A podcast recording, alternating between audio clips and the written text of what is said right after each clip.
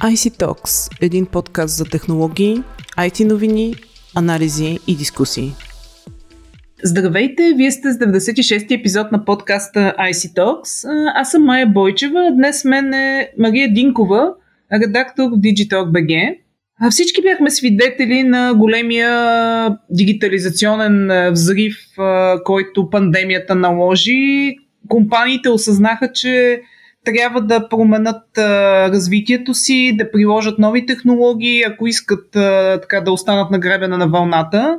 Интересно е така, две години след началото на пандемията, какво се случва? Продължава ли този темп на развитие на дигитална трансформация? Със сигурност дигитализацията продължава и то с доста бързи темпове. Организациите няма причина да забавят темповете. Реално те продължават да инвестират и да интегрират облачни решения, изкуствен интелект, технологии като интернет на нещата. Всичко това продължава с много бърза скорост. Това, което вече може да отбележим като някаква разлика през тази година, е, че по-скоро вече излизаме от това състояние на пандемична спешност, ако можем така да го определим, която наблюдавахме до този момент. Тоест, в началото, ако заради COVID иновациите бяха приемани и имплементирани много по-бързо и с необходимост, то сега по-скоро дигиталната трансформация ще заляга като ключов приоритет в стратегиите на компаниите, тъй като те ясно видяха, че няма да успеят да се справят, ако не продължат да иновират непрекъснато. И като цяло можем да кажем, че бизнес лидерите и технологичните лидери нямат време за почивка. Сега е моментът, всъщност, след като са въвели всичките нововведения от последните две години, да преоценят отново как се управляват техните активи, инфраструктура, таланти, за да могат вече по-ефективно да автоматизират и да модернизират системите си в още по-голяма степен.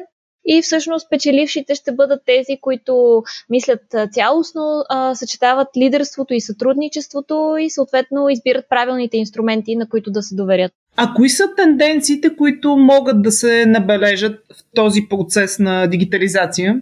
Всъщност има няколко тенденции, които те не са толкова свързани с технологиите, но до голяма степен определят в каква посока ще се инвестира и в каква посока ще върви дигиталната трансформация за напред. Тук със сигурност трябва да отбележим устойчивостта. Голяма част от действията на компаниите в бъдеще ще зависят от социалния контекст и всъщност устойчивостта ще бъде търсен фактор както от потребителите, така и от самите компании. 54% от клиентите казват, че са готови да платят по-висока цена за устойчиво бъдеще. Същевременно 9 от 10 компании отбелязват, че ще работят а, доста по-интензивно върху инициативи за устойчивост.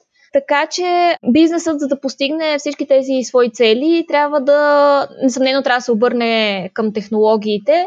Например, тук приложение може да намери изкуствения интелект, който помага на компаниите да постигнат своите цели чрез по-точни измервания, събиране на данни, отчитане, например, на въглеродните емисии, подобрени възможности за прогнозиране и така нататък.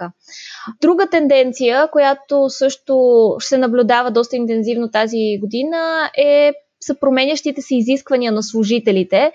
Тази промяна, която се наблюдава, безспорно ще даде тласък на дигиталната трансформация, тъй като вече а, кадрите имат по-големи очаквания към това как трябва да изглежда тяхното работно място.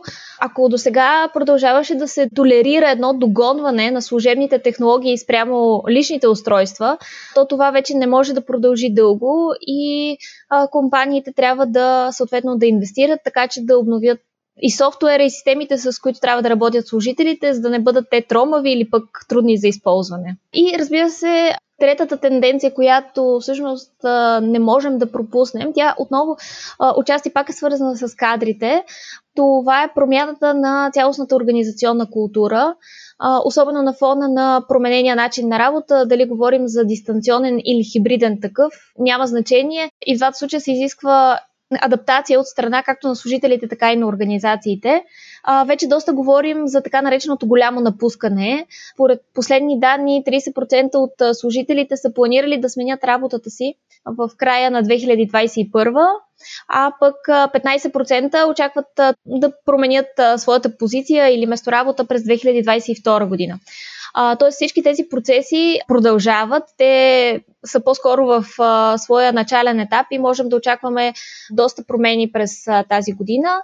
А, в този смисъл, ако трябва да обобщим, организациите трябва да положат повече усилия, за да м, приобщават а, своите кадри, независимо от а, това къде точно те работят, а, да подпомагат развиването на едни умения на бъдещето. Има ли сектори, които така все още се дърпат от а, дигиталната трансформация? Реално е трудно да обобщим, тъй като нивото на дигитална трансформация зависи много от конкретната компания, от нейните приоритети и цели, от организационната култура. Разбира се, във всеки един сектор има лидери по дигитализация, които дават добър пример на останалите в индустрията и очертават пътя, който трябва да се поеме. Но с тази оговорка всъщност можем да кажем, че някои от секторите, които по-скоро изостават, това са земеделието, строителството, хотелиерството и ресторантьорството също трябва да напрегнат в тази посока. Положителната тенденция, която пък наблюдаваме от последните две години и отново вследствие от пандемията, е въвеждането на повече иновации в сферата на здравеопазването, на държавната администрация. Така че това са, може би, по-скоро секторите, в които, в които бихме очаквали повече промени през тази година.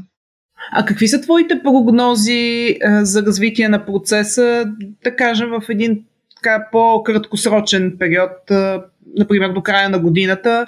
Ще продължи ли а, този темп на дигитална трансформация? Ще има ли някакви промени? Това, което със сигурност знаем е, че темповете няма да се забавят. Напротив, те все повече ще се ускоряват и всъщност фирмите през тази година съвсем би трябвало да си дадат ясна сметка за това какви са предимствата от въвеждането на наистина технологични решения.